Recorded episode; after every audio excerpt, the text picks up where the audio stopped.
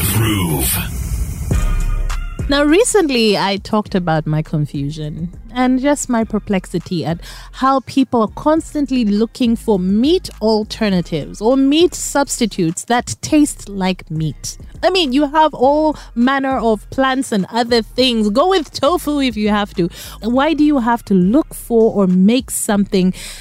that actually tastes like meat but is not meat. I'm like, really? Mm, the lies, the lies that we tell ourselves. It's so confusing. But then again, that's why we are complicated, and that is why human beings are the only species that use their intellect for things like this.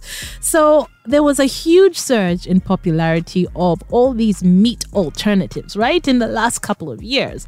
However, it appears that there is now a lack of appetite for this fake meat. Yes, that's how it is known, officially known as fake meat, where there's sausages and all kinds of things.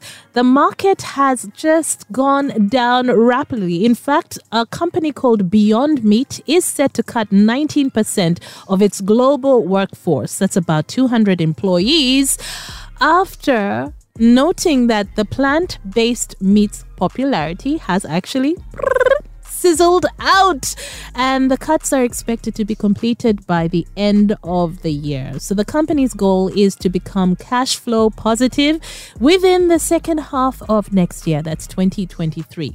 So, by the time they set up this company, an alternative protein company, it looked like the world was clamoring for this fake meat.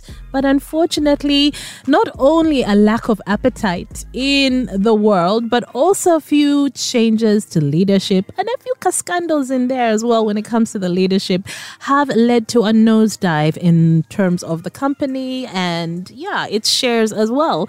So, this workforce reduction is coming at a time when they are really, really doing badly. And also, people just want to eat meat. Mm? They're looking for cheaper alternatives of food. If they are going to eat plants, then they're going to go for plants. They're not going to go for very expensive meat alternatives that aren't actually meat. Okay, I'm saying meat a lot. Clearly, I like my meat. But again, I just don't get it why would I buy sausages that look like sausages, that smell like sausages made from meat when they aren't? Because I'm just lying to myself, right? This is what music was created for. RX Radio.